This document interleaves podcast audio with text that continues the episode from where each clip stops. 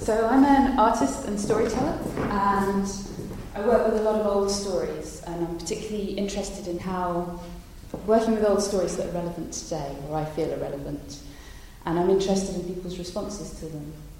So I've given you all in your envelopes a little bit of felting wool, and I'd be really grateful if you could kind of hold this and knead it and play with it, maybe rub it together um, while I'm performing, just to kind of, in a way, to kind of capture your response to it. The story I'm telling today is from the Haida and Tsimshian tribes of the northwest Pacific coast of what's now Canada. And it was first recorded in 1906 by an anthropologist called Franz Boas. And by the time he arrived in this area of Canada, the population of people and um, sea otters had been decimated through contact with sea, traders coming for sea otter fur, and they brought with them smallpox. And at this point, there were 10% of the population left, and this is the story that the old anthropologists chose to tell to Franz Boas. Let me take you back to a time before I first read this story, to a time before they started to repopulate the sea otters, to a time before this story was first written down, to a time before the tribes and the sea otters' populations were decimated, to a time before this story was told, in fact, before, they tell me, before people walked on the earth to a time before light had touched down on the earth. In deep, deep darkness, inky black, all around, a tribe of animals lives on the far, far northwest coast of the Pacific. This tribe is called Haida Gwaii, an island on the boundary between worlds. The island, on, on the far south of the island, the mountains tip and fall into the sea. And it is here, down little narrow paths, we find a village. A village of wooden huts that's built into the land. A stone's throw from the sea or a spit in a storm. And it is here, in the largest of these square wooden huts, we find the tribe. And they are happy. The chief and chieftainess have just had a son, a little baby boy.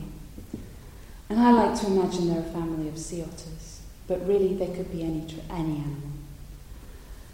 They've just had a little baby boy and they are ecstatic. They've been trying for many years and sitting down together, looking with joy on the baby in the crib. They swear to each other they will never let any harm come to him. His mother picks him up every morning and carefully takes him over and washes every little bit of him, and he squirms and cries as babies do. She picks him up and she dries him and she rocks him back to sleep.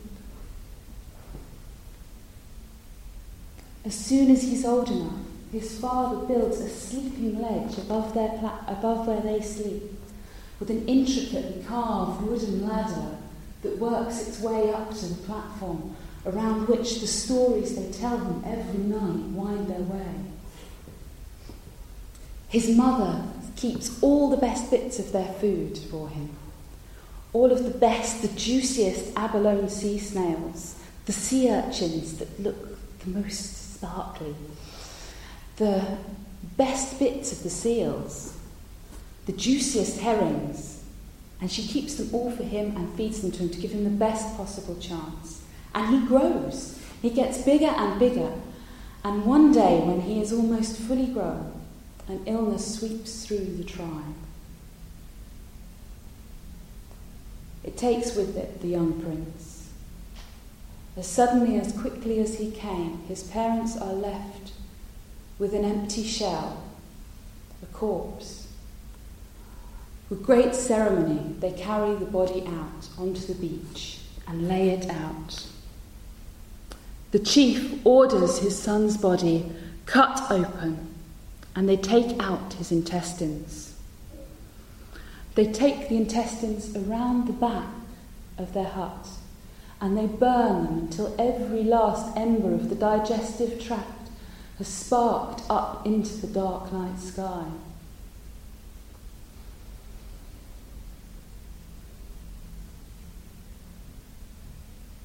The young boy's body is carried back into the house and taken up the carved wooden staircase to the sleeping platform where he sleeps. They lay him out on his bed. It becomes a daily ritual.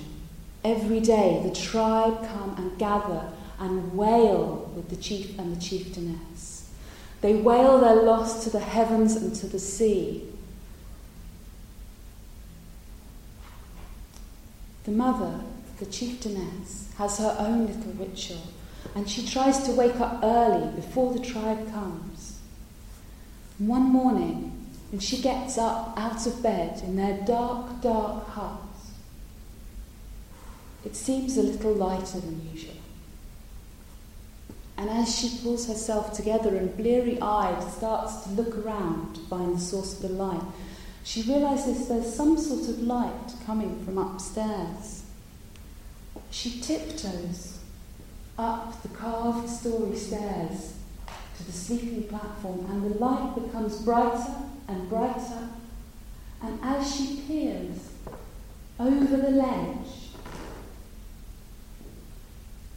she sees a shining young man, the same age as her son, the same physique as her son. A young boy who seems to shine as bright as fire. It's as if stars are contained within him. He could light their way. She runs back down the stairs and wakes her husband up, who's bleary eyed. Come on, wake up! And she takes him up the stairs.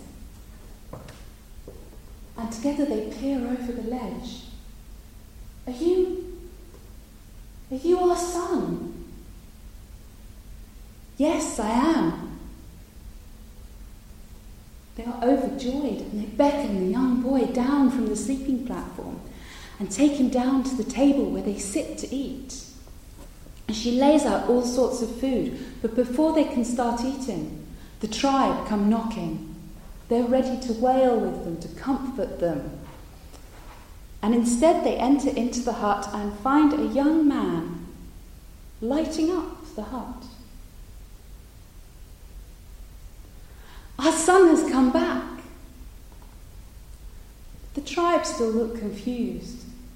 The young man turns to them and says, The heavens have grown tired of your wailing.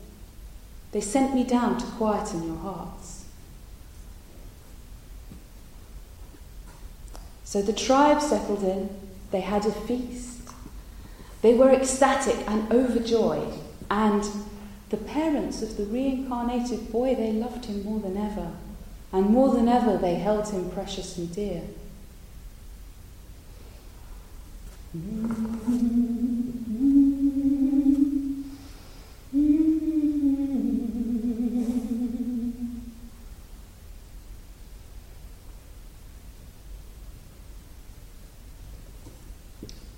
tribe had two great slaves called Mouth at each end. They were large and lumbering. They did all of the hunting for the tribe, but they were miserable. Every day they would come in with herrings and sea snails and cockles and lay them out. And they would always have with them a giant, dripping, oily, bloody hunk of whale meat which they'd throw onto the fire and they'd hunker down and they'd spend the rest of the day taking slices of whale meat and eating it. For they were always, always hungry.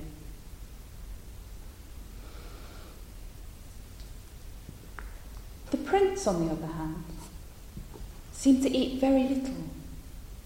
In fact, he barely seemed to eat at all. And his mother, having lost him once, was quite worried about this. She was still keeping all the best bits of meat for him, so she'd carefully prepare them. She'd wrap them in seaweed, cook them in juniper, and she'd lay them out for him. And it wasn't that he wasn't interested. He would watch with great fascination as she cooked everything. He'd poke it on the plate when it was laid out. Sometimes he'd even make pictures out of it. Here's the village, here's the sea. But he didn't seem to eat.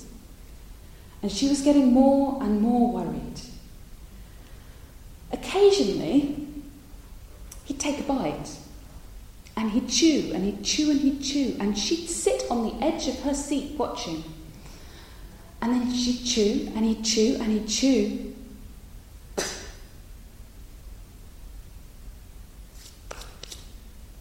He'd always spit it out. She didn't know what to do. She kept trying to feed him different things, but nothing seemed to work.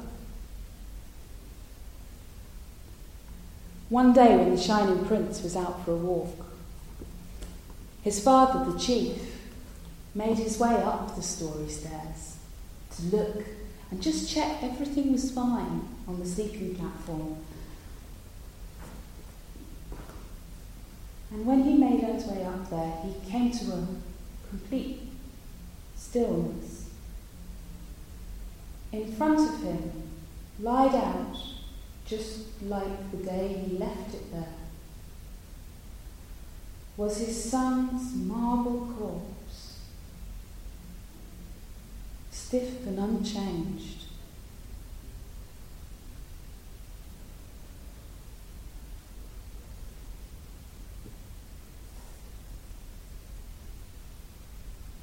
The chief decided it was better not to say anything.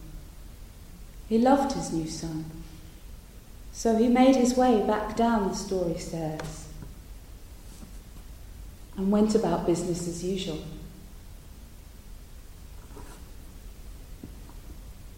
A few days later, the chief and the chieftainess were doing their rounds of the village. They were going to see the sick, the old, the people who could not get about as they used to, to make sure they had what they needed.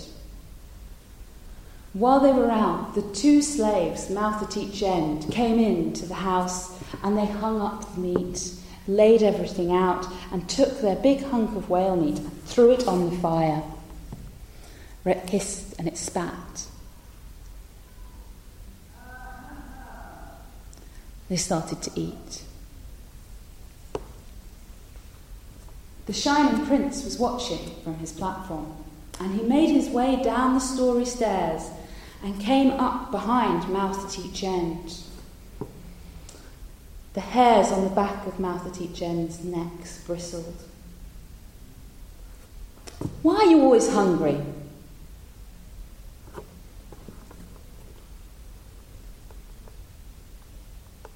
Is he talking to us? I think he's talking to us.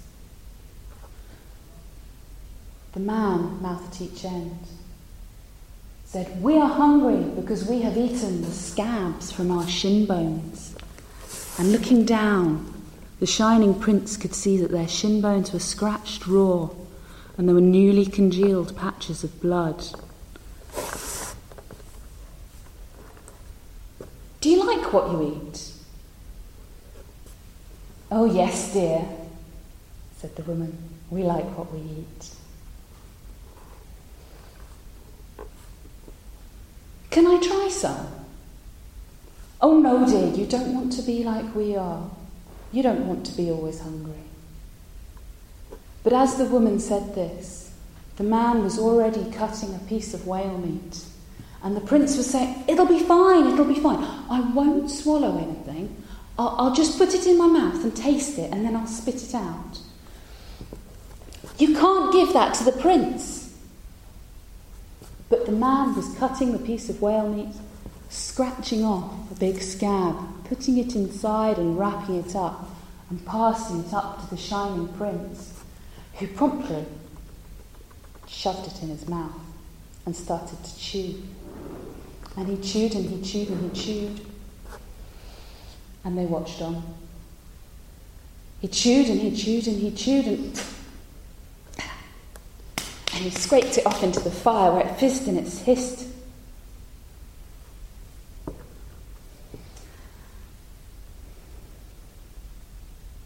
And then he went to bed. back up the story stairs to his sleeping platform as if nothing had happened. And mouth at each end looked at each other, shrugged their shoulders, and went back to eating the whale meat from the fire and the scabs on their legs.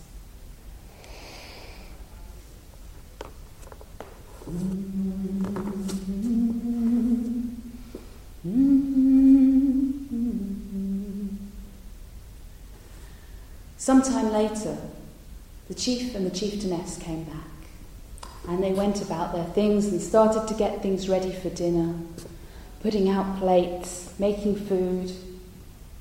And as they sat down to eat, the shining prince came down from the sleeping platform, down the story stairs and across to them, and went, Mother, I'm hungry.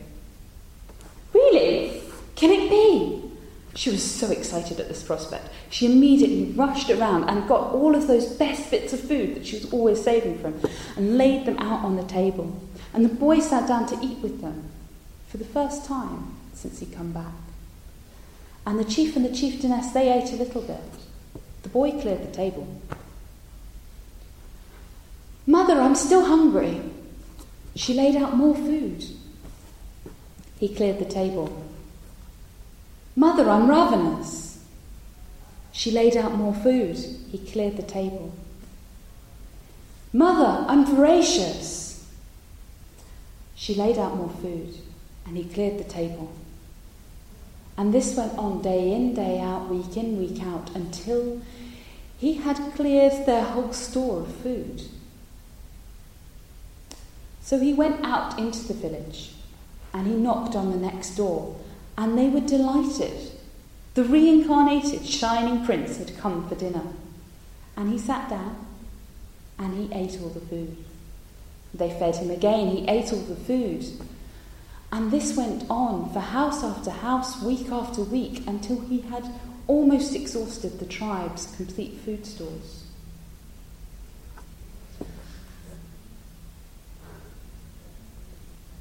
His father was watching. His father was ashamed of his son. He did not he did not know what they could do. He loved his son dearly, but how to go on? He couldn't they couldn't feed all of the food to the boy. They were going to run out of any food at this point. And the village was his responsibility. The chief called a meeting on the beach they lit a fire and they sat and talked, and the chief spoke first. He said, I love my son, but he is eating all of our food. I think we must send him away. But does anyone have any better ideas? His eyes were moist, and the tribe, they talked, and they conferred, and they chatted. And they tried to think of a different way which they could feed the boy, but they could not think of one. So they agreed with the chief that they must send the boy away. The chief went out into the village to find his son, to take him away from whichever meal he was eating now. And he took him back to their house. And here they stood down, they crouched down next to an old, intricately carved wooden chest. The chief put his arm around the boy and said, My son, I love you more deeply than I ever thought possible. But we cannot sustain you. It is time for you to leave our tribe. You must go east to the mainland. He reached over to the box. It was carved with myths and stories. He opened the lid, and inside was another box carved with stories. Inside, another and another and another. And finally, he reached the middle and he pulled out of this tiny, tiny box a cloak cloak covered in black feathers that glistened in the light of the shining prince. And he gave it to the boy. Take this cloak. With this cloak, you will become raven. You will be able to fly east to the mainland. He pulled out a pebble had been carved smooth and round by the sea. He said, Take this stone. With this stone, you will be able to find land when your wings grow weary. Drop this pebble, and you will find a place to rest your wings. And then he reached in and took out one final thing it was a sea lion's bladder, stuffed full of fruit and seeds, cod roe, trout roe. Take this sea lion's bladder. When you reach the new land, spread the seeds and berries over the land. You will grow enough food to feed yourself. Put the trout and salmon roe in the rivers, and they will always be full. You will have enough food that you will never go hungry. He led the boy out, out of the hut, onto the beach, where the fires and the tribe stood. And as the fire blazed, the tribe chanted the boy out as he put on the raven cloak and he flew east. And there he fed, he spread the seeds and fruit that would grow the trees and make the new land. The boy as raven not only created the new land, he created the people. He found light from the darkness. But these are other stories, and not for now.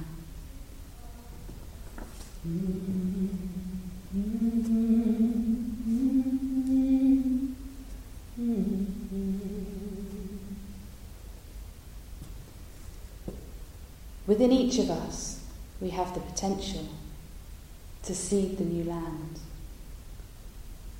And that's a part of what this is. So I was hoping that everyone would put these that you've made so carefully back in the envelopes and pop your names and addresses or email addresses on the front. They're going to become a part of a bigger sculpture that I'm making inspired by this story. And if you put down your details, I can let you know what happens with it.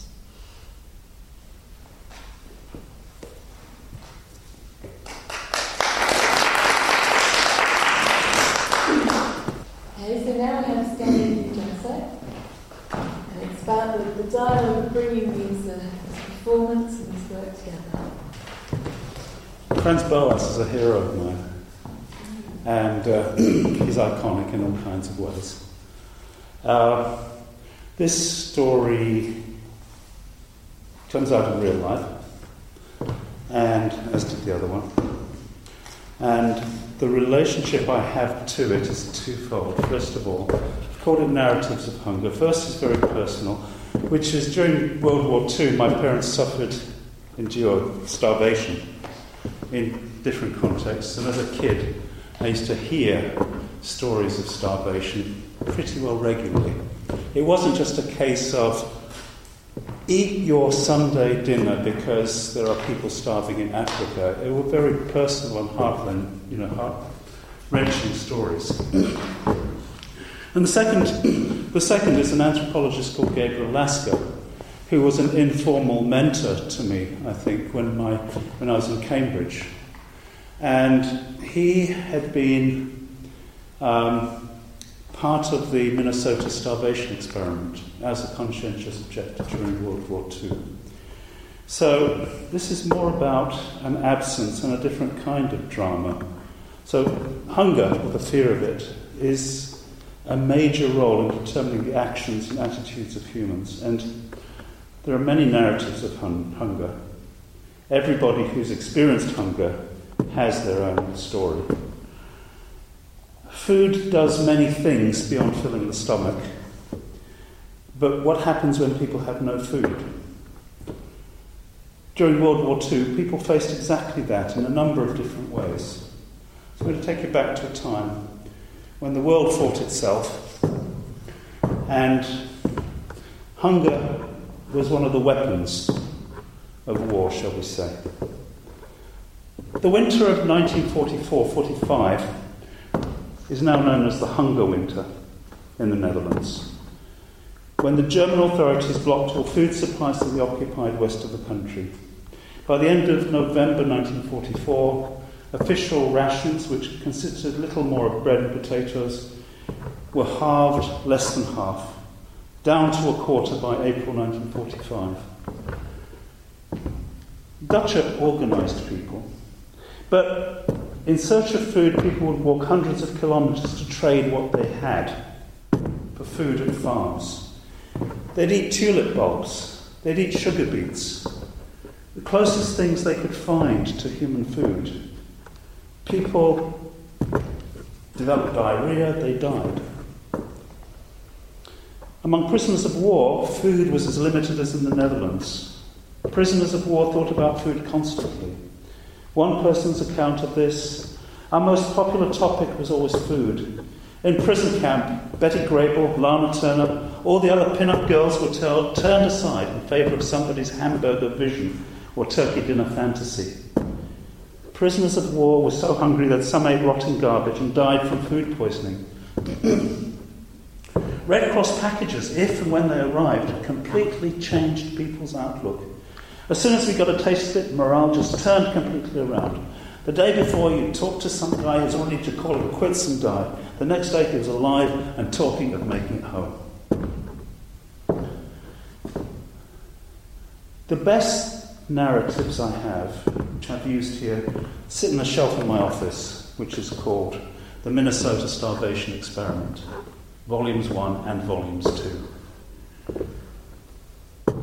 One of the impacts of World War II was mass starvation. In countries under occupation, Greece between 1941 and 43, the Netherlands, as I've already said, and in prisoner of war camps. And then in 1945, in April, there was mass starvation to the point of death in concentration camps. The Minnesota Starvation Experiment aimed in very precise scientific way, the science of the day, to identify the physiological and psychological impacts of starvation and to determine what kind of diet was most effective for healthy recovery of the starving masses. Was a small study. 32 conscientious objectors were volunteered to eat half the amount of food needed for a healthy life for six months, while all kinds of measurements were carried out on them. I'm not going to talk about the physiology. I've written about that, I've done analyses of that, and in an earlier life where I've concentrated on starvation, energetics, and undernutrition, I've shown, I believe, the relevance of this to the present day. I'm just going to face the psychological accounts, which shows that starvation messes with the mind as well as the body. So the psychologists showed just how messed up usually normal, healthy people can become when they've got little or no food. So, these are psychologists' accounts. The first subject. The start of the study, this 24 year old man appeared to have everything needed to make sailing smooth. He was charming, handsome, artistic, had the gift of the gab. In the first few weeks, while suffering the usual symptoms from reduced food intake, lethargy, depression, irritability, don't touch me. I'm going to make an aside here. I, was, I did some work with starving kids in Papua New Guinea um, a long time ago. And when we came to a village that nobody had been, and we were just trying to find out what the problem was. And this was while I was doing my, my PhD fieldwork. Um, we walked in, everything was silent. And then, you know, I was with the medical team, and they said, let's organize these kids into, into a row, let's have a look. The moment somebody touched a child, it started crying. Then all the kids were crying, a shriek you could not imagine. It was a shriek that still brings a shiver to my spine because this was the kind of irritability with starvation. You can hold it together as long as I can pull into myself and nothing bothers me. Nobody bothers me. The asociality of starvation It's about me. It's not about anything or anybody else. So, this person started to become troubled by strange dreams of eating senile and insane people. By the ninth week, he spoke of being unable to stop the whirling ideas going through his mind about food, food, food. He became overwrought, began to write voluminously in his diary, rambling with flights of ideas. He became insomniac, went on a minor spate of stealing trinkets that had no intrinsic value for him. He developed violent emotional outbursts with flights of ideas, weeping, talk of suicide, threats of violence. He was released from the experiment and admitted to a psychiatric ward. He ate large volumes of food. Within days of refeeding, his symptoms subsided. when he was released from hospital, everything was reversed. Subject two husky, athletic 25 year old. Along with two or three others, began to chew gum in enormous quantities, 40 packages a day. By the middle of starvation, he was in a sorry state. Middle of the starvation period was 13 weeks. His finances could not stand the heavy expenditures on chewing gum. His mouth became sore, and though he made valiant efforts to control the gum chewing, it only became worse.